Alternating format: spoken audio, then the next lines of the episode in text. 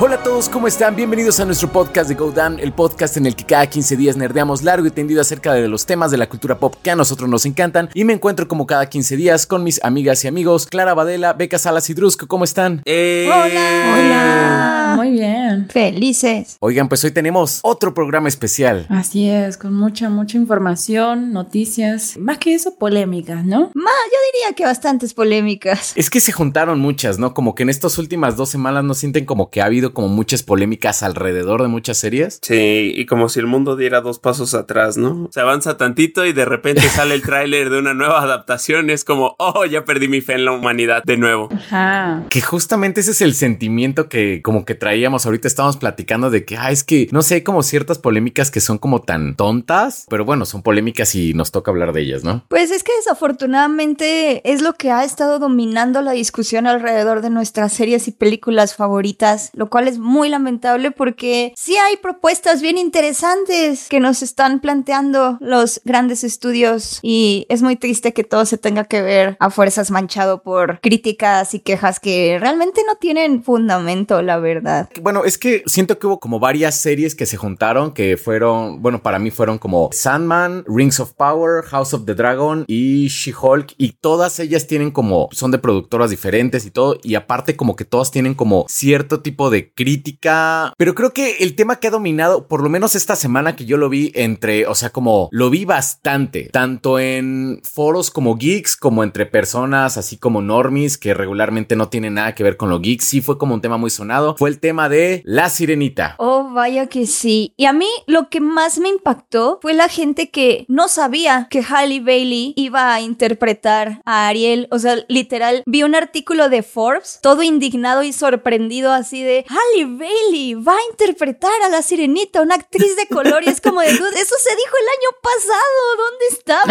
Ajá, exacto.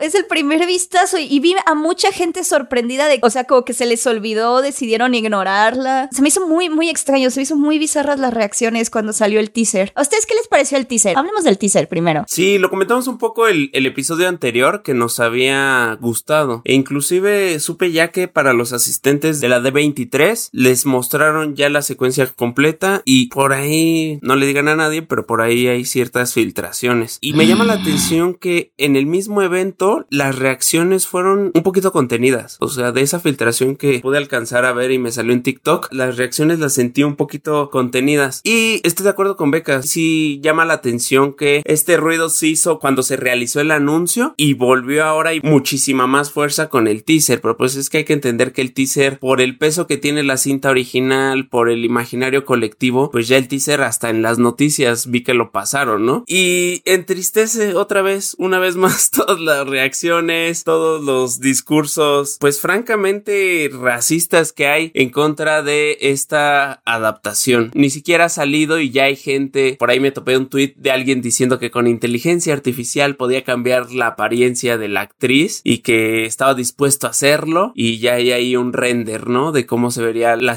sirenita. Ah, qué horror. Sí, sí, es muy triste, muy, muy triste. O sea, tomarse el tiempo, tomar tiempo de tu vida así, no, no, no, se me hace algo como ya tan enfermo. Y es que, o sea, justamente creo que muchos, cuando se dio el anuncio del casting, como dijo Drusco, como que muchos sí se quejaron, pero vaya, no todo el mundo está como tan al pendiente como de esas noticias como del casting. O sea, nosotros pues es parte de nuestro trabajo y pues estamos viendo, ah, este fue casteado para tal, pero siento que ahorita con este primer teaser, ya así como, no sé, mis tías ya se enteraron que Exacto. la nueva sirenita es Hailey Bailey, ¿no? Entonces... Pero siento que tiene que ver con que ya agarraron como vuelo estas críticas, o sea, desde antes ya vienen como, ok, cre- creo que desde Lightyear ya están así todos metidos como en el tema de las controversias y entonces siento como que desde Lightyear como que esto ya agarró vuelo y la gente se queja y encontró que tiene un lugar para quejarse. Entonces como que pueden, entonces lo van a seguir haciendo y como ya ahora justo como dijimos, no solamente es la sirenita, es las series de fantasía, son las películas de Marvel, son las series de Marvel, todo tiene que ver. Entonces de todo se pueden quejar y como nadie les está poniendo un alto y lo pueden hacer porque lo hacen y encuentran una comunidad que los respalda y dice, "Mm, no, yo sí, la verdad es que con la sirenita no, no jalo, como que lo siguen haciendo y entonces como que se alimenta como que toda esa cosa bien podrida que está muy rara y está súper triste, pero siento que como que ya la gente empezó a perder el miedo de ser bien asqueroso en redes y decir maldita sirenita negra, ¿no? Y se me hace peligroso, se me hace raro, se me hace feo. El teaser, que a mí se me hace que está muy chido el teaser, la verdad, o sea, como comentábamos la vez pasada, la paleta de colores que usaron se ve muy, muy bonita, es como estéticamente, visualmente es muy bonita, pero el teaser ya salió que lleva como 8 millones de dislikes, o sea, lleva muchos más dislikes que likes. No se puede ver en YouTube ahorita ya directamente, creo que tienes que usar como una extensión como de Chrome para poder ver como los dislikes, pero sí son muchos los dislikes. Entre ellos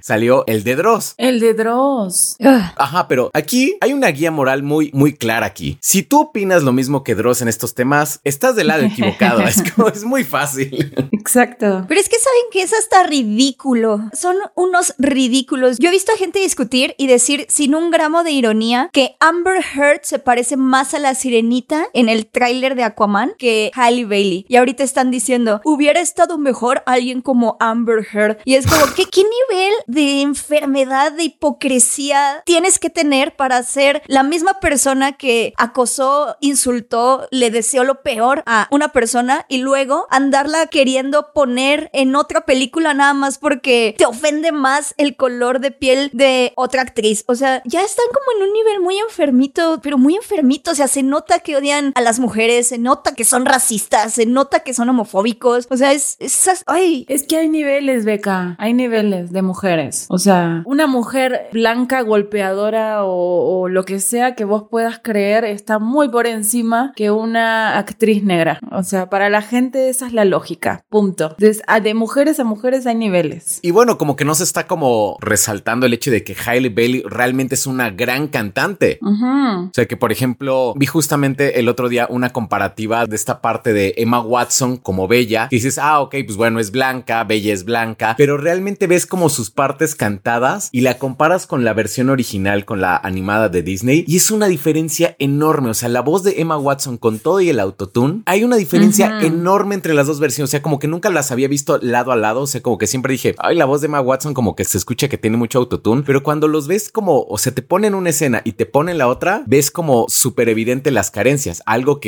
o sea, por ejemplo, aquí no se va a ver, ¿no? Claro. Entonces como que te hablan de que, de que no, que el mérito está como en la preparación y todo eso, pero cuando la actriz es negra, pues parece que se les olvida como completamente, ¿no? Y es como todo gira alrededor del color de piel, no gira en qué tan bien actúa, en este si canta bien o no canta bien, o sea, todo gira alrededor del color de piel. Claro, o sea, es que ahí es cuando te das cuenta de que vos, o sea, creo que es una clase tan básica de racismo, pero siento que uno no logra como dimensionar el nivel de racismo que seguimos viviendo, ¿no? O sea, vemos estas historias, vemos películas y decimos, ah, ok, el racismo quedó en el pasado, antes la gente de color no podía hacer tal cosa y ahora sí, el presidente de Estados Unidos fue de color y vos decís, ok, que avance, ¿no? Pero la sirenita no. O sea, puedes tener un presidente, pero no puedes tener a la sirenita. Y está, mm, no sé, o sea, creo que uno no logra dimensionar. Entonces, siento como que a pesar de muchas cosas que nosotros vemos, el racismo sigue tan despierto como en otros tiempos o peor. Creo que estamos viviendo una era bien oscura. Sí, es que la verdad, ahorita cada vez más y más se reduce la discusión justo a términos como ¿es woke o no es woke? Y como esos términos en realidad son muy ambiguos y realmente se están utilizando de una manera indiscriminada en Internet, están dañando la forma en la que estamos entendiendo las series y películas y sí están creando barreras al grado en el que dice la gente, no lo voy a ver porque tiene un actor de color, no lo voy a ver porque tiene una persona LGBT, no lo voy a ver porque tiene una persona mujer. Y eso dicen como, es una agenda, ¿no? Es que tienen una agenda, es que tienen una agenda. No se están dando cuenta de que ellos también tienen una agenda. El hecho de que no quieran ver algo por el simple hecho de que una persona está ahí y sienten que tiene una tendencia política, ya los está poniendo en el otro espectro de la tendencia política que rechaza eso. Y está bien cañón porque hay actores, o sea, los mismos actores están diciendo por qué es tan importante, ¿no? Como este hombre Ismael Cruz Córdoba, que es el nuevo elfo de Rings of Power. Él me gustó mucho lo que dijo en una entrevista porque dicen, ¿por qué la inclusión, no? Y por qué incluir a estos personajes. Y lo que él dijo fue para que otras personas no tengan que pasar por esto. Ya en este mundo, en Lord of the Rings, existen canónicamente los elfos de color. Punto. Se acabó. De aquí en adelante, otros actores de color van a poder llegar y van a poderle interpretarlos y ya no va a haber problema. ¿Por qué se hace esto? Pues para eso. O sea, y incluso la princesa Disa, que también es otra de las actrices de Rings of Power que ha sido muy criticada porque es una enana que no tiene barba y aparte es negra y bla, también ha dicho como, es que no se dan cuenta la importancia de que una persona pueda verse, identificarse en un nivel tan básico, en el hecho en el que se parezcan físicamente. Y es como, no saben lo que significa para esas personas que ya aman las historias de fantasía verse. O incluso todos los TikToks de niñas de color viendo a Ariel, a Ariel por primera vez y diciendo como, no puede ser, tiene rastas como yo, tiene mi cabello, tiene lo que sea. Están hermosos. ¿Cómo no lo ven? Me da mucho coraje a mí. Sí, justo para mí ahí es donde, básicamente donde entiendo todo. Cuando veo estos TikToks, beca de niñas 100% identificadas con esta sirenita y orgullosas de que ahora ellas van a poder portar el traje de la sirenita y asemejarse más a lo que está en pantalla en muchos sentidos. Ahí está. O sea, la emoción es real. A mí constantemente me preguntan, sobre todo cuando trabajaba en bares, me preguntaban que si lo que yo hacía de magia, ilusionismo era real, ¿no? Hay gente que llega a ese punto a preguntarlo. Y mi respuesta es, Ah. mira, lo que es real son las emociones. Hay gente que ha llorado, gritado. Ah, Ay, qué bonito. sí. Es que la magia que hace Drusco, o sea, hay que hacer un comentario. Es top. Sí, top, es top, es no top, le piden nada a Chris Angel, la neta. Gracias, amigos, los quiero. Estoy haciendo un corazoncito con las manos. Las cartas, monedas, ligas, cualquier cosa que yo utilice es el pretexto para llegar a esa emoción y las emociones son reales. Y esas niñas están teniendo emociones reales y además las narrativas son tan importantes en nuestras vidas. Piénsenlo. Todo lo que nos enseñan a través de una narrativa, desde quizá por qué no debes hacer algo o por qué sí debes hacerlo, se nos queda tatuado en la mente, en el corazón. Y sí, habrá gente como Dross, como Soul, que venga a decir que esto nace de un interés comercial. Obviamente, pero prácticamente todo nace de un interés comercial. Disney no lo está haciendo por nada más hacerlo, ¿verdad? Sí, de por caridad. Sí, por caridad, exacto. Está buscando un interés comercial, es obvio, pero no importa, no importa porque la emoción de esas niñas es real. Ellas no entienden si es un negocio o no, si sus papás van a tener que pagar o no. Es real esa emoción. Y la falta de empatía que existe hacia eso, de verdad es tristísimo. Porque si bien el interés es comercial, insisto, la empatía es real y el hecho de que descalifiquemos estas emociones de estas niñas, ya hay 300 mil historias de niñas blancas donde todas ellas se van a poder identificar con la protagonista. Exacto. Pero ¿cuántas hay con estas características donde otras niñas se van a poder identificar y van a crecer sabiendo que no tienes que ser el personaje secundario, que no tienes que ser el personaje chistosito, que puedes ser la protagonista y que no lo notemos es tan triste, pero de verdad tan triste que, que ya hasta me voy a poner a llorar. Yo quiero retomar algo que dijo Beca que se me hace muy interesante, que justamente esto de lo woke y lo no woke, creo que nos está como, bueno, le está quitando como a muchas personas la capacidad de decidir o bueno, esta facultad de poder decidir si algo les gusta o no les gusta genuinamente. Porque simplemente, como dice Beca, ven una persona afroamericana o ven un personaje LGBT es como, ah, es woke, no me gusta y es malo. O sea, no solo no lo veo, sino digo, o sea, en mis redes y todo, no, esto es malo porque es progre, es woke, entonces esto es malo, como si fuera como un sinónimo, ¿no? De que woke es malo o es bueno, por el contrario, pero realmente creo que todos deberíamos de tener como la capacidad de ver un producto y decir, ah, bueno, ¿sabes qué? La representación está chida, pero ¿sabes qué? La historia no me gustó, o al contrario, ¿no? O sea, por ejemplo, como el caso que pasó de la serie de Miss Marvel, o sea, sí había buena representación y todo, había como una agenda que, o sea, bueno, más bien había temas que son considerados agenda woke, pero la serie fue mala y no por el hecho de que sea woke o que sea considerada woke por muchas personas, vamos a decir que es buena porque realmente a nosotros no nos gustó, pero justamente creo que eso se pierde en esta discusión de lo woke contra lo no woke. E incluso en otras series que sí son buenas, como She-Hulk, que resulta ser bastante buena y muy graciosa, están topándose con pared y a fuerzas comparándolo con otras cosas que no tienen ni el tono, ni es el mismo género, ni es la misma intención, es otro experimento, pero no pueden ver más allá de, "Ah, es que es una mujer que tuerquea. Y es una mujer que tuerquea con una estrella famosa de ahorita, ¿no? Y es como, no, ya no, nada, no se puede. Y sí se siente como muy hasta viejitos, la verdad, o sea, hasta de ya ancianitos de, pero déjenme, no, por favor, niños, aléjense de mi pasto. yo sí les quiero contar un story time que, por ejemplo, a mí como persona morena, yo siempre he sido muy morena y tal. Ahorita, por ejemplo, me dan ganas de hacer cosplay y eso era algo que yo nunca había pensado, nunca me había interesado porque, pues, ¿qué personajes podía interpretar? O sea, sí me quedaba pensando como, ¿qué tipo de personajes podía interpretar? Y antes de niña era como, no, pues, o sea, no había, no había personajes morenos, básicamente. Y los que había siempre eran como o sidekicks, ¿no? Como número 5 de los chicos del barrio, por ejemplo. O sea, realmente ese fue como uno de los pocos disfraces que sí llegué como a llevarme, como en la secundaria, una cosa así. ¿Hay fotos de eso? Sí. Ah. Voy a buscarlas. Han de estar en Fresnillo. Qué cool. Pero, o sea, es que yo sí era como muy consciente de, o sea, no me puedo disfrazar de Kim Possible porque no me veo como Kim Possible. No me puedo disfrazar de Sakura de Naruto porque no me veo como Sakura de Naruto. O sea, para mí sí era como un tema de no me gusta cómo me veo cuando me disfrazo con ella. Claro, con la fidelidad. Ajá, no es real. Y ahorita yo estoy planeando un disfraz de luz no seda para el Halloween y estoy over the top, o sea, over the moon, que es como, no mames, me queda muy bien. Ay, perdón. Es como, ahorita estoy diciendo como, wow, me queda muy bien. O sea, me queda muy bien el personaje. Puedo acomodar mi cabello, o sea, mi cabello lo puedo acomodar para que quede como el de ella y se siente muy chido.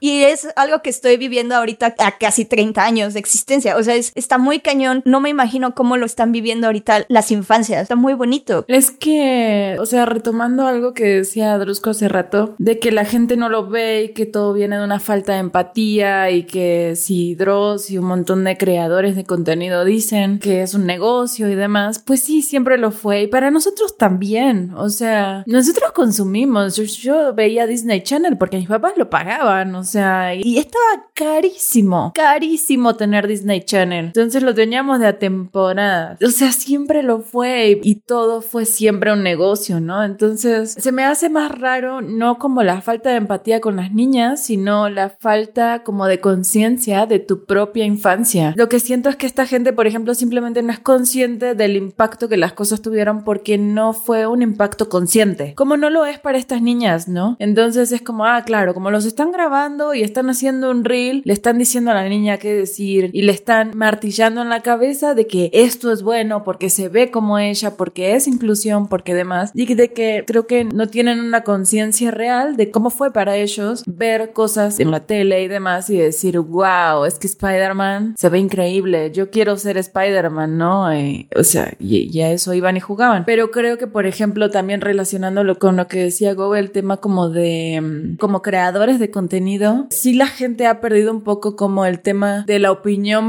propia porque es más fácil replicar la opinión de otra persona. Y cuando tenés una plataforma muy grande, como no sabes, pero querés participar, decís, ok, acá hay un nicho. Si este tipo que está bien grande va a decir que la sirenita negra está mal, entonces, bueno, acá tengo mi comunidad, en esto me siento cómodo, puedo nadar en, en estas aguas, todavía mi comunidad me va a respaldar. Y entonces ya no son creadores de contenido. Los lentes hacia atrás significan que mi comunidad me respalda. entonces es como de, ya no es tanto de creadores de contenido, sino creadores de opinión. Y eso está bien peligroso. Claro. Eso está bien peligroso. En lugar de invitar a la gente como a pensar y decir, ok, esto es, te pongo los hechos sobre la mesa, es como, no, eso está mal. Y eso se me hace bien denso, porque creo que justo, o sea, cada quien tuvo su momento o lo está teniendo ahora como beca y se me hace súper especial. A mí los videos de las niñas se me hacen hermosos y además no te quita nada, ¿no? O sea, siento, o sea, yo veía que imposible y jamás me identifiqué tampoco, ¿no? Pero creo que está buena la diversidad incluso como de personalidades y como de todo y decís, ah, ok, ok, ¿no? ¿Y qué? ¿Qué te cambia? ¿No? O sea, nada. Oigan, no sé si vieron, bueno, no sé, pero yo tenía la percepción de que los fans del Señor de los Anillos eran como más tranquis realmente. O sea, yo como que pensaba que eran un mm, fandom como tranquilo. Es que no existía el internet. y de repente los veo y ya hay como un buen de memes de los fans del Señor de los Anillos ¿no? Y salen así como puro, sale... Parecemos sí. Sí, salen como puros tipos así como con sus gorritos del Ku Klux Klan, así como leyendo como los libros. O sea, se han puesto súper intensos. De hecho, me atrevo a decir que he visto más intensidad con el tema de los personajes de color en Rings of Power que en House of the Dragon. Como que yo he visto más intensidad por el fandom del Señor de los Anillos. Sí, lo que pasa es que es una cuestión como más de literatura clásica, en cambio, no, ajá, como algo muy fino, o sea, Ajá. a vos te gustaba si Es El Señor de literatura. los Anillos, es literatura, que te guste Tolkien es como, lo que pasa es que también Tolkien es un tema como delicado porque es grandes libros de un tipo sumamente racista y muy denso, o sea, creo que él es el ejemplo claro de se puede separar al autor de la obra, o sea, y tu primer pensamiento va a Tolkien. Entonces, como que siento que es una discusión que nadie se atreve a decir porque nadie va a poder decir que los libros del Señor de los Anillos son malos. Y ahora, con todo esto, están, no, es que se aleja de la historia y ese personaje no era así y jamás va a haber un negro. Pues no, nunca va a haber un personaje negro porque Tolkien era un racista. Entonces, siento como que se está despertando esta polémica, pero como que era algo que ya iba a explotar, en algún momento tenía que explotar. Y eh, creo que mucha gente lo contuvo, que es muy diferente a lo de mm, House of Dragon porque nos acostumbraron a otra cosa y sí teníamos otros personajes y había un montón de incesto y sexo y sangre y vísceras y cosas raras, entonces decís, bueno, eh, me enojo pero lo tolero. no, está raro pero está bien, ¿no? Es que el- siento que lo de Rings of Power ha sido en muchos niveles, porque sí han estado las críticas hacia el cambio de raza de los personajes o supuesto cambio de raza de los personajes, pero también ha estado muy cañón cómo han criticado a la actriz de Galadriel, a Morphy Clark, por no ser suficientemente femenina o por no tener rasgos suficientemente delicados o por actuar como hombre. Claro, porque no es Kate Blanchett. Ajá. Exacto, porque no es Kate Blanchett o por actuar demasiado como agresiva o como hombre, pues sí, ya básicamente como hombre, cuando en realidad te están diciendo que en esa época Galadriel era una guerrera, que era la única que estaba creyendo que había todavía mal en el mundo y que nadie la quería escuchar y está muy muy cañón porque sí llegan como de muchos lados, llegan por ahí, llegan por el lado de la princesa Disa, que o sea, la enana de color, el elfo de color, el Harfoot de color. Y es que además Rings of Power tiene el tema de que no es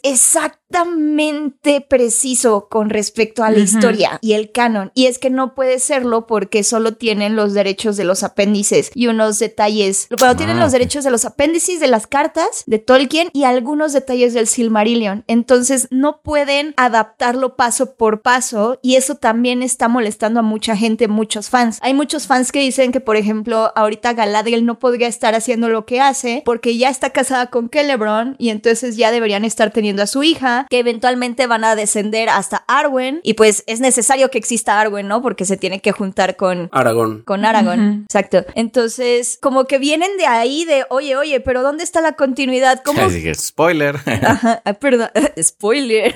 no te preocupes. Spoiler de la literatura de Lord of the Ring, del árbol genealógico.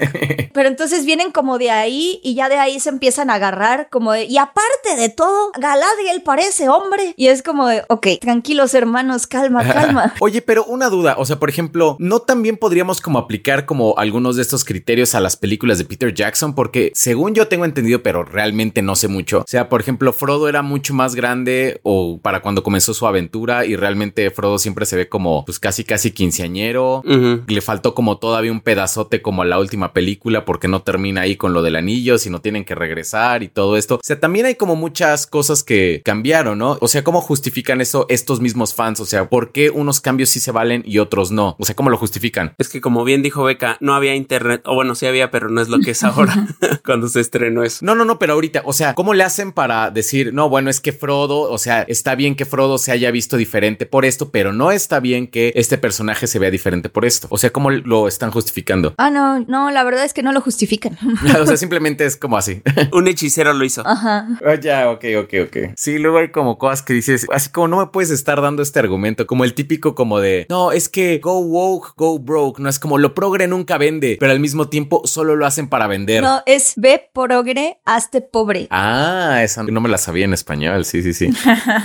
pero sí es como un loop infinito, entonces, entonces está como bien raro cómo justifican esa misma opinión. Son bien hipócritas y la verdad es que ni siquiera se ponen de acuerdo en lo que quieren cancelar o no cancelar, porque podemos decir lo mismo de House of the Dragon, o sea, se están quejando porque Corlys Velaryon no era afrodescendiente en la historia original, pero están bien con el incesto, están bien shipeando gente que es, es primo y tío y hermano y segundo hermano y entre sí, y eso está bien. Sí, pero es que porque volvemos a los niveles de personas y eso me parece tan terrible de que hay cosas que se toleran porque hay personas con las que se puede, ¿no? O sea, el incesto está bien porque están todos güeros y en todo el mundo entiende que quiere mantener la raza, ¿no? O sea, la sangre pura. O sea, ¿cuántos permisos sociales te da el hecho de ser blanco? O sea, creo que creo que no lo sabemos, ¿no? Es como realmente cuántos permisos sociales te da, o sea, cuántos beneficios, cuántos privilegios te da el hecho de ser blanco. Pero no solo ser blanco, es ser blanco, güero, casi albino, o sea, hay de blancos a blancos también, ¿no? O sea, entonces como que siento como que eso lo podés entender porque si quieren mantener la raza pura, o sea, no se les va a contaminar, mira si les sale de ojos cafés y un mechón negro, ¿no? O el pelo menos rubio. Entonces creo que la gente dice, ah, no mames, sí, claro. O sea, la Segunda Guerra eh, Mundial nos enseñó algo, Hitler nos dejó una enseñanza y es que esto es algo que se busca y se puede, ¿no? Y ellos lo hacen bien porque nos caen bien. Entonces creo que en cuestiones de fantasía la gente interpreta lo que quiere y creo que también de alguna manera todos creo que lo hemos hablado con algún contenido como de la gente entiende mal el mensaje, ¿no? O sea, viene cierto personaje y dice, no, es que Walter White, él sí, él es la verga. Y vos decís, "Mm". Aparte se apellidaba White, entonces tiene más derecho porque se apellidaba.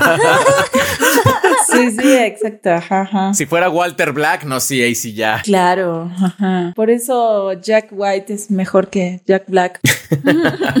Pero, o sea, siento que como que va por ahí y la gente como que saca mucho eso de los niveles. O sea, hay cosas que se toleran dependiendo qué tan blanco seas. Si encima sos mujer, vos podés ser muy güerita, pero si te comportas como hombre, estás mal. Pero si le pones a esa Galadriel una negra al lado, te puedo asegurar que todo el mundo la va a amar y va a ser así increíble porque a la gente le gusta sacar sus niveles de personas y se me hace algo tan asqueroso como que salga así como de, ok, hay de personas a personas y estás en un escalón más, un escalón menos y dependiendo del escalón en el que estás se te permiten cosas, ¿no? Y, y no sé, se me hace algo espantoso y no puedo creer que estemos en esta era tan oscura sacando eso. Cuando en realidad se podrían topar con muy buenas historias. Bueno, House of the Dragon está siendo muy exitosa, aparentemente Rings of Power también, pero la verdad es que sí están muy buenas. No sé qué Sí. esperaban y ya las hablaremos más a detalle y a profundidad cuando terminen, porque estas series merecen hablarse largo y tendido cuando acaben. ¿Se avecina beca especial de fantasía? ¿Es lo que estás diciendo? Sí, pero por supuesto que sí. Voy a ser insoportable, prepárense. ah, tú nunca eres insoportable, Beca. Un poquito nada más. No me ha tocado, no me ha tocado. sea. No, en serio, ni cuando intenseo, cuando me gustan mucho las cosas. No, No. Ay, qué lindo. Gracias. Pero por eso los quiero, porque son igual de nerds y clavados que yo para las. Ese es el secreto, beca. Todos somos insoportables. Ese es el secreto. todos somos. Ah, tal vez ese es el punto. sí. Ese es nuestro secreto. Ay, qué bueno, qué bueno tener aquí a mi familia. Go Damn, los insoportables, presenta. Pero a mí la verdad me están gustando mucho las dos. Creo que no, no se crean. No, no puedo escoger cuál me está gustando más porque creo que las dos están ofreciendo como cosas muy distintas. Rings of Power sí es como toda una aventura enorme que sí esperaba como ver así Númenor en todo su esplendor, Valinor. O sea, la magnitud se siente, o sea, el dinero se siente. El dinero se siente. sí. Bueno, el dinero es tan tangible en esa serie. El dinero es, es así, Ajá. pero pero todos los castillos, Casa Doom, cuando entran a Casa Doom, Dios mío, o sea, yo estoy como, no, no lo puedo creer. Y del otro lado de House of the Dragon, me está gustando muchísimo las tensiones que se están haciendo entre los personajes, o sea, es increíble también. A mí, yo no sé qué opinen, no sé qué esperaban, qué opinan, qué esperaban, qué esperaban de esta serie. Yo honestamente desde que anunciaron que iban a realizar una serie precuela del Señor de... No, bueno, sí también, del Señor de los Anillos y de Game of Thrones, tuve ahí un, lapsus brutos. Yo honestamente desde que anunciaron estas series precuela, dije, ah, no sé, además con el cierre que tuvo Game of Thrones, no estaba tan seguro. Ajá. Estoy muy sorprendido de todo el impacto que está teniendo. Fíjate que a mí me pasó que mm, sí le tenía miedo a la cuestión de Game of Thrones. Jamás me imaginé que fuera a estar tan encantada con la serie que me gustara tanto. Creo que rescató cosas muy buenas que tuvo la serie a pesar de, del final. Creo que justo me estaba tratando de acordar, ¿no? Por ejemplo, hay uno de los episodios ahora en la que, no sé, están en un viaje y de repente hay una escena, están en un barco y de repente ya están en, en el destino, ¿no? Y es una escena, tres minutos, cinco minutos, cuatro diálogos y me acuerdo mucho que en ese momento dije, ah, ok, cuando esto empezó a pasar en Game of Thrones nos emputamos un montón porque nos habían tenido cuatro temporadas con un solo viaje, ¿no? Sí. Y ahora como que ya lo adoptamos y funciona porque la historia avanza más rápido, ¿no? Pero me llamó mucho la atención de que el final tan malo de Game of Thrones, o sea, queda como uno de los peores de la historia, sin embargo, creo que todo lo bueno que tuvo lo están rescatando un poco y creo que pesa mucho más todo lo bueno que tuvo en seis temporadas que el final tan terrible y por eso está teniendo tanto éxito. Y la emoción que siento así como de todos los domingos la gente lo está viendo y se están poniendo de acuerdo para juntarse y demás, lo están rescatando y se me hace como muy bueno y creo que están cumpliendo hasta ahora. Veremos cuando toque otro final a ver qué pasa. sí. Pero mm, sí, creo que lo están rescatando. Y de Anillos del Poder no sabía qué esperar. O sea, sabía que era muy caro y no sabía qué iba a ver, pero estoy muy contenta, la verdad. Me recuerda muchas cosas como de los libros y digo, ah, ok, sí, sí me acuerdo de esto, de esto no me acuerdo. Y me da, no sé, se me hace algo muy hermoso de ver. Y no sé qué esperaba, pero a mí me está funcionando 100%. Yo, por ejemplo, con House of the Dragon, la verdad es que yo sí tenía muchas ganas de verla porque creo que, o sea, yo vi Game of Thrones como un par de años después de que terminó. Entonces yo como que ya sabía que el final era horrible. O sea, todo el mundo me platicó como el peor final, así como asqueroso, así el final y todo. Entonces como que fui como con esa mentalidad de, ok, voy a ver una historia que el final va a estar así horrible, horrible. Que ya cuando llegué al final dije, pues sí está feo, pero como que yo me lo esperaba todavía más feo. O sea, por todo lo que me habían dicho, como que bajó mucho mis expectativas del final. Entonces como que siento que mm. eso me ayudó. Y fíjate que la segunda vez que la vi, noté más eso, ¿no? De que de repente estos viajes que menciona Clara, que en las primeras temporadas era como una temporada del viaje de Jamie Lannister con Brienne desde Winterfell hasta King's Landing y de repente parece en la séptima temporada como que se teletransporta, ¿no? Es como de repente, vamos al muro, ya llegamos al muro, ¿no? Es como, vamos de regreso, ya llegamos a Dragonstone. Pero, o sea, sí, justamente como dice Clara, siento que nos acostumbramos en las primeras temporadas a ver estos viajes largos y los sentimos como después como más, más raro. A mí la verdad es que me está gustando mucho House of the Dragon. Sí me estoy juntando como en familia a ver como el, el episodio de cada domingo y hasta compramos como pizza o así. Entonces me está gustando como la experiencia House of the Dragon. Y por el otro lado de Rings of Power, lo que yo espero de la serie es que con esto como que justamente me den muchas más ganas de ver las películas del Señor de los Anillos para ya entenderle. Siento que no estoy agarrando algo. O sea, por ejemplo, si me está gustando, entiendo lo que están diciendo, que es algo que no me pasó, por ejemplo, con The Witcher. De repente con The Witcher era así como, siento que hay un lore que no estoy cachando, pero no te lo están explicando en la serie, como que en The Witcher es como, es que sabes que no te entiendo, o sea, no te entiendo qué es lo que me estás queriendo decir. Hay un conflicto como muy grande, pero como a lo mejor no tengo el contexto y en la serie no me lo estás explicando, pues no me estás atrapando. Y en Rings of Power sí le estoy entendiendo todo, así como, ah, ok, esto es esto, esto es esto, hay una guerra por esto, como que sí te lo están explicando muy bien, a pesar de que yo no sé absolutamente nada del Señor de los Anillos. Siento que hay una parte que estoy perdiendo, que es como en esto de de repente Númenor, ¿no? Y de repente como la escena de Númenor, y es como, ah, pues chido, Númenor, como no sé qué fregados es Númenor, ¿no? O sea, como que te lo van explicando, pero como que siento que me falta ese asombro de, no mames, es Númenor, fíjate cómo se, wow, qué impresionante que seguramente ustedes sí están viviendo, ¿no? Entonces, ahí va, ahí va. La verdad es que no vivo cada semana como, no puedo esperar para el siguiente capítulo, pero pues vaya, si le estoy viendo, está, va, ahí va. Sí, es que fíjate que justamente esa cuestión, bueno, ya lo dije mil millones de veces, pero yo no soy fan del formato semanal, ¿no? Entonces yo siempre dejo que se me junten dos o tres y ahí los veo. Y también, o sea, yo por ejemplo, el último de Game of Thrones lo vi hace dos días porque,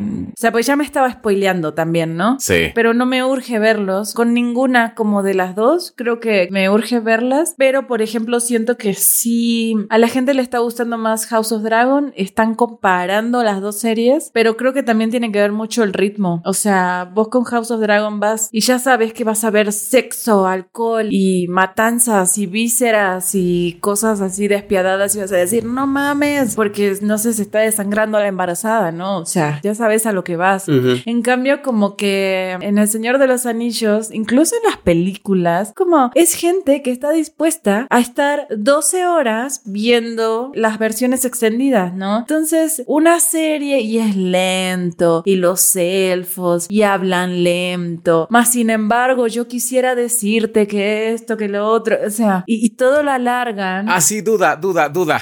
duda que se me quedó desde la semana pasada y no se las pregunté. Los elfos siempre hablan como de esta manera, como tan grandilocuente, porque también es como que me tuve que acostumbrar un poquito, como que el elfo no es como, oye, ¿dónde está el baño? Usted podría ser tan amable de indicarme dónde están las facilidades para evacuar la comida que acabamos de ingerir en este bello banquete. Es como- Yo tengo la respuesta para eso. Échala, échala. Es que Tolkien, la verdad es que sí creó el lenguaje de los elfos pensando específicamente en la forma en la que Shakespeare musicalizaba sus diálogos. Mm. Entonces, para esta serie, como son muy precisos los showrunners, quisieron replicar eso y entonces, además de tratar de escribir los diálogos un poquito como Tolkien, solo contrataron a artistas que tuvieran experiencia en actuar obras de Shakespeare para que pudieran entender la musicalización y cómo ahora sí que entregar los diálogos e incluso se ve en como el lenguaje corporal que tienen, les están diciendo como por favor, compórtate como si estuvieras en una obra de Shakespeare, como si fueras Macbeth o lo que sea. Pero es por eso. Ah, wow. Por eso suena tan tan Sí. como viejo, ¿no? Como antiguo. Lo que sí es que me gusta mucho este contraste que hace como con los Harfoots, que los Harfoots son como muy cálidos realmente. Entonces, como que los elfos son como muy rígidos, como muy fríos, y de repente tienes estas otras escenas de los Harfoots que incluso hablan como inglés como de Irlanda. Es como. Como irlandés, ajá. I don't know, man. Got the Giants. como- Entonces está como muy interesante este contraste. Y los enanos hablan otro inglés también diferente. Sí. O sea, es como mucho más americano, siento, o sea, como que lo entiendes más, es más seco, más directo a la cabeza, como incluso la dinámica que tiene el príncipe Durin con Disa ya es como más americanizado, ¿no? Como más de sitcom, así como de, oh, ¿por qué no lo dejas? ¿Se va a quedar a comer? Claro que se va a quedar a comer. exacto, exacto. Me gustó mucho esa escena con los enanos. Sí, la verdad es que sí son propuestas que están llamando la atención, que sí son interesantes y creo que a todos nos deja como al menos picados para seguirlas viendo. Y ahí pues ya estaremos hablando de ellas largo y tendido cuando terminen, cuando ya tengamos ahora sí que todos los pelos de la mula en la mano, porque como dice Go hasta ahorita, La frase de la semana. la frase de la semana, la frase dominguera. Pero como dice Go, especialmente en Rings of Power, que nos están presentando un mundo completamente nuevo y personajes que jamás hemos conocido, tenemos que esperar para ver cómo resulta la historia. Pero otra serie que también ha sido criticadísima, que porque la agenda wow, que porque ya se están perdiendo los valores de Marvel, que cómo se les ocurre hacer una comedia en Marvel, cómo, pero por qué, She-Hulk. Chicos, ¿a ustedes qué les está pareciendo? A mí me está gustando más She-Hulk que muchas de las series de Marvel que habíamos visto. O sea, por ejemplo, definitivamente me gusta más que Miss Marvel, definitivamente me gusta más que Moon Knight, que Hawkeye, que... um, ¿Qué otra había? Loki, Falcon and the Winter Soldier. Falcon and the Winter Soldier. Fíjense que la segunda vez que vi Falcon and the Winter Soldier me gustó más que la primera. Me emputa por algunas cosas que como que tocaron muy por encimita. Esa es como la palabra correcta. Me emputa que tuvieron como ciertas oportunidades y las desperdiciaran. Sí. Pero la verdad es que la serie en general sí me gustó más. Bueno, es que es un tono que me gusta más, pues. Pero la verdad es que sí estoy disfrutando mucho de She-Hulk. La verdad es que sí la estamos viendo como en familia y nos estamos riendo mucho. Realmente está como muy... Está muy cagada la serie. Go, por favor, ya deja de incitar a que yo romantice la paternidad, porque cada que, que hablas de eso es como de, oh por Dios, quiero tener un hijo para ver series con él. No, pero te tienes que esperar 15 años para poder ver alguna serie. sí. Aguanta 15 años y luego. Sí, porque al principio es como, ay, que decir las palabras mágicas, Y tú así como, ay, maldita sea, que son aburridísimas todas esas caricaturas. Entonces, tiene su chiste, Drusco, tiene su chiste. Es que cada que te escucho es como de, oh, quiero ser papá. Podrías adoptar un niño de 15 años. Podrías adoptar un niño grande ya, sí, de 12, 13 años. Ándale. Ajá. Sí, sí, sí. Como podés llegar al lugar y decirle a quién le gusta Marvel. Bueno, mucho gusto, nuevo hijo. Ven a ver She-Hulk conmigo.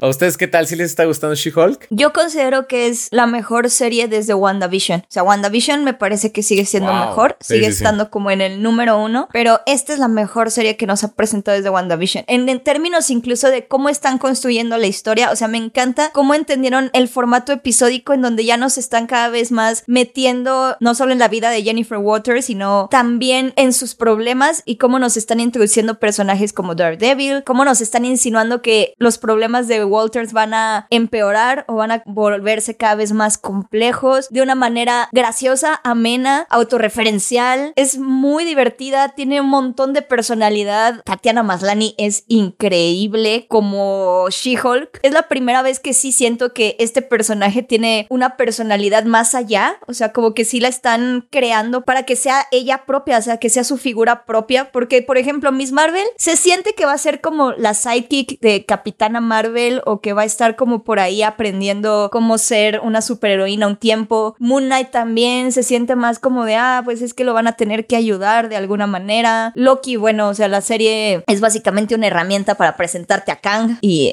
quién sabe qué va a pasar con él. Ella sí se siente como un nuevo personaje que sí puede crecer solita, tener sus historias independientes y luego ya llegar como a una película de los Avengers. Es el primer personaje de las series que sí siento como de sí, sí, desde Wanda, por supuesto, desde Wanda. Ok.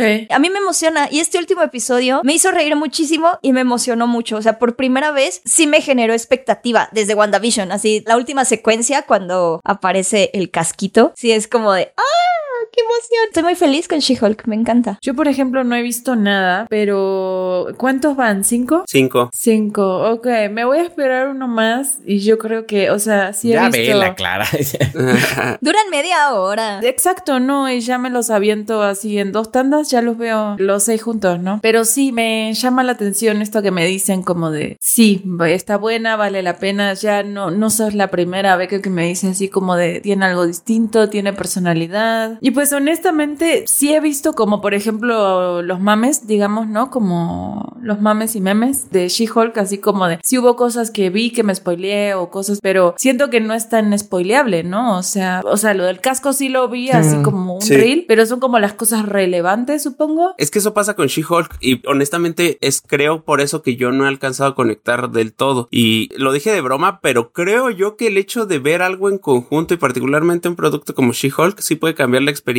Porque como bien dices Clara, no tiene spoilers. La verdad es que en la serie en muchos sentidos, con cinco episodios, yo siento que no ha pasado casi que nada. Mm, Y por eso yo no he alcanzado a conectar del todo. O sea, los primeros dos episodios me gustaron mucho. Lo mencioné en su momento cuando tuvimos la oportunidad de ver los primeros cuatro. Pero ha llegado el quinto episodio y yo no estoy seguro hacia dónde va la serie. Quizás sea cuestión mía que yo estoy entendiendo mal este producto y que es más un producto, como bien lo dice Beca, como bien lo dice Go, es este para pasar media horita bien de risas, no concentrarte demasiado en, oh, cuál será el gran villano, qué es lo que nos quiere contar a largo plazo y simplemente disfrutarlo. Y particularmente lo noté en los primeros dos episodios, em, cositas que pueden tener mucho más profundidad, ¿no? A mí este cuestionamiento que se hace She-Hulk en su momento de, no, yo no quiero ser She-Hulk si yo me endeudé por mi carrera y quiero ser una abogada y quiero que me reconozcan por ser abogada, no por ser She-Hulk. Y si me van a dar un puesto, quiero que sea por mí, no por ser una superheroína. Ese cuestionamiento me encantaba. O las, las burlas y lo visionario que fueron en de que, oh sí, seguramente ya nos están cancelando en Twitter y todo eso, que lo vieron venir, eso me divierte mucho. Pero así como producto en conjunto, honestamente a mí no me ha alcanzado a enganchar tanto, pero sí me sorprende mucho. La verdad no lo vi venir. El odio que ha generado cosas como el twerking y cosas así.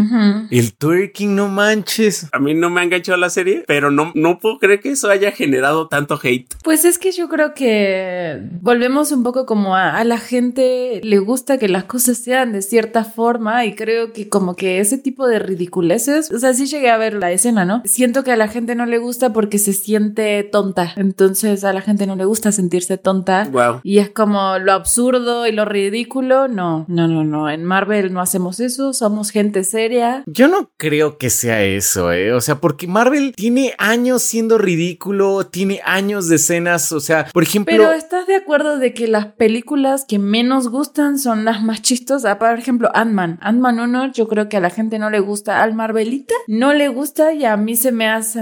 Yo estoy seguro que Ant-Man 1 sí le gusta, ¿eh? Ant-Man 1 sí. Thor Ragnarok no, pero Ant-Man 1 sí siento que es de las que a la gente le gustan y por ejemplo Guardianes de la Galaxia, la 1, también siento que es como de las favoritas. Pero porque tiene como un equilibrio. Y Star-Lord baila en el momento final, así en el momento final contra... No solo eso, el Star-Lord baila y gracias al baile derrotan al enemigo. O sea, el baile es la herramienta. Exacto, tiene un punto y entonces es épico. No es ridículo, es épico. Es cool. En cambio, una mina que tuerquea es como, ¿cuál es el punto? No derrotó a ningún villano tuerqueando, ¿no? Que ahí sí siento que se nos ha olvidado un poquito. Por ejemplo, yo vi sobre todo la comparación con Spider-Man 3 de Sam Raimi, donde decían, ay, ¿por qué no se quejan de que Spider-Man bailó, de que Peter Parker bailaba? Pues yo, aun cuando era adolescente en ese momento, yo sí recuerdo que sí hubo muchas quejas y que sí odiamos mucho en su momento esa escena. ¿eh? Sí, sí, eso sí, eso sí. Yo sí, yo sí lo recuerdo. Esa fue la razón por la que Spider-Man 3 era una mala película. Sí, sí. Últimamente ya a la gente no le gusta recordar que Spider-Man 3 fue odiada por todo el mundo uh -huh. y que fue la razón por la que Sam Raimi ya no pudo hacer Spider-Man 4 porque les gusta hablar más del multiverso, pero sí la odiaron, la odiaron con ganas. Sí. Uh -huh. Pero es que también estas ganas de que todos los superhéroes tienen que ser super épicos y siempre tienen que estar en luchas interminables o bien para salvar el mundo o para encontrar su identidad o para saber qué es lo que los hace superhéroes. Ya también, o sea, siento que es, ok, funcionó en los 2000, fue lo que les dio este giro épico, pero ya estamos aquí, ya los superhéroes son parte de nuestro imaginario colectivo, o sea, ya están ahí. Uh -huh. Pero también es hipocresía, Beca, o sea, porque, por ejemplo, Semo, Semo, un villano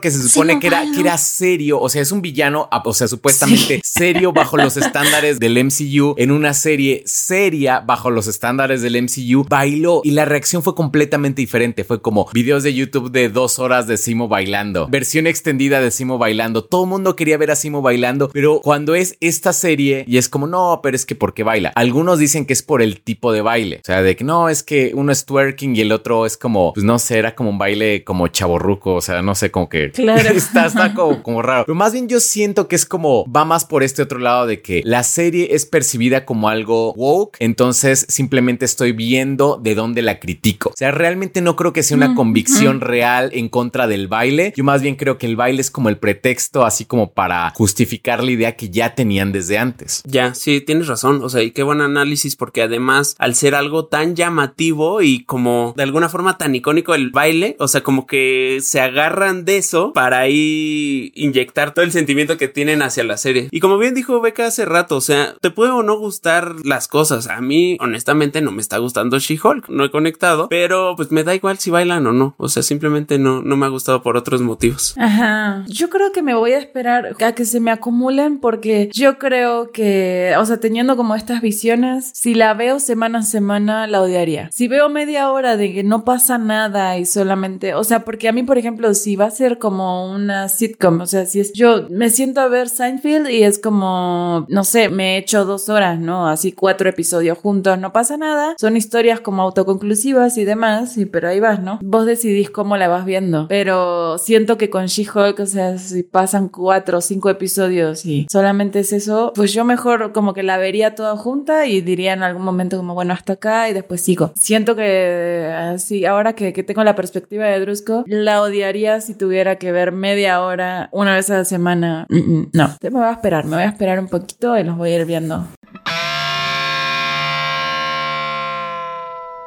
Pero bueno, estas fueron nuestras primeras impresiones de House of the Dragon, de Rings of Power y de She-Hulk. Recuerden que sí vamos a hacer una reseña así en forma completa, pero sí vamos a esperar a que estas series terminen, entonces para que las vayan viendo y nos acompañen en los próximos episodios. También vamos a hablar de Cobra Kai, ¿verdad? ¿Ya la vieron ustedes? Al fin, sí, yo sí tengo muchas ganas de hablar de Cobra Kai. Sí, solamente vi el primer episodio. ¿Tú, Drusco? Nada, no he visto nada. Nada, pero sí vas como al corriente, o sea, sí vas a empezar la quinta temporada o vas como... Sí, sí, sí, No Mercy. No, ah, sí, sí, sí. Ah, yo llevo cuatro capítulos de esta temporada, entonces ahí vamos. Yo creo que ya para el próximo podcast ya podemos hablar completamente de Cobra Kai, ¿no? Va. Va. Sí. Sí, Sensei. Ajá. Yes, sensei. Sí. que es como mi telenovela karateca. Sí, es una chulada. Es la telenovela karateca. La telenovela karateca, sí, sí, sí, sí. Ajá, me da mucha risa. Primer episodio así se mete en una casa tipo narco y se madrea al narco y es ah, ok. Y ya vieron que va a haber una nueva película de Karate Kid. Sí, vi. ah, que va a haber una película con la ruso. Sí, eso me preocupa un poco. Yo siento que así van a acabar. Me parece que es una buena forma de acabar ya la saga. Con la muerte de Laruso. Chan chan. Tun, tun, tun. ¿Pero crees que vayan a terminar? Sí, bueno, esa es como mi idea. Deberían. Deberían, sí. Ajá, se debería jubilar este tipo, ¿no? No, o sea, es que aparte ya está llegando como... Bueno, no puedo hablar porque nadie de ustedes ha llegado al final de la quinta temporada de Cobra Kai. Sí, no, no, no, no, no. Pero yo siento que ya, o sea, ya se están perfilando para empezarles a construir un final. Y en dado caso, una película sería una muy buena idea para hacerlo. Y es que creo que además conecta con todo lo que hemos hablado de este episodio, porque es una serie que en ese sentido tiene todo lo que necesitamos, ¿no? Todo tipo de diversidad, Ajá. todo tipo de adaptación de historias y sobre todo que entiendan que a diferencia de las películas de los 80 ya ahorita las cosas no son blanco y negro, sino que son grises. Ah, qué chulada es Cobra Kai, qué, qué emoción.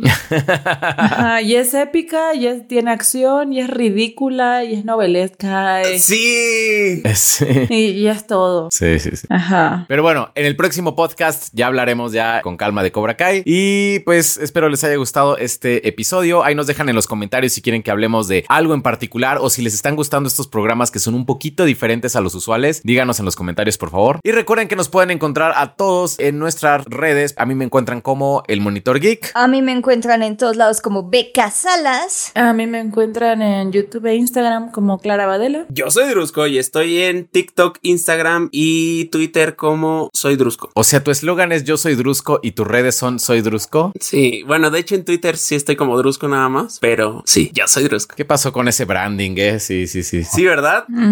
Alguien se lo ganó. Voy a cambiarlo en este momento. Eso fue todo por hoy y nos vemos la próxima. Bye. Bye.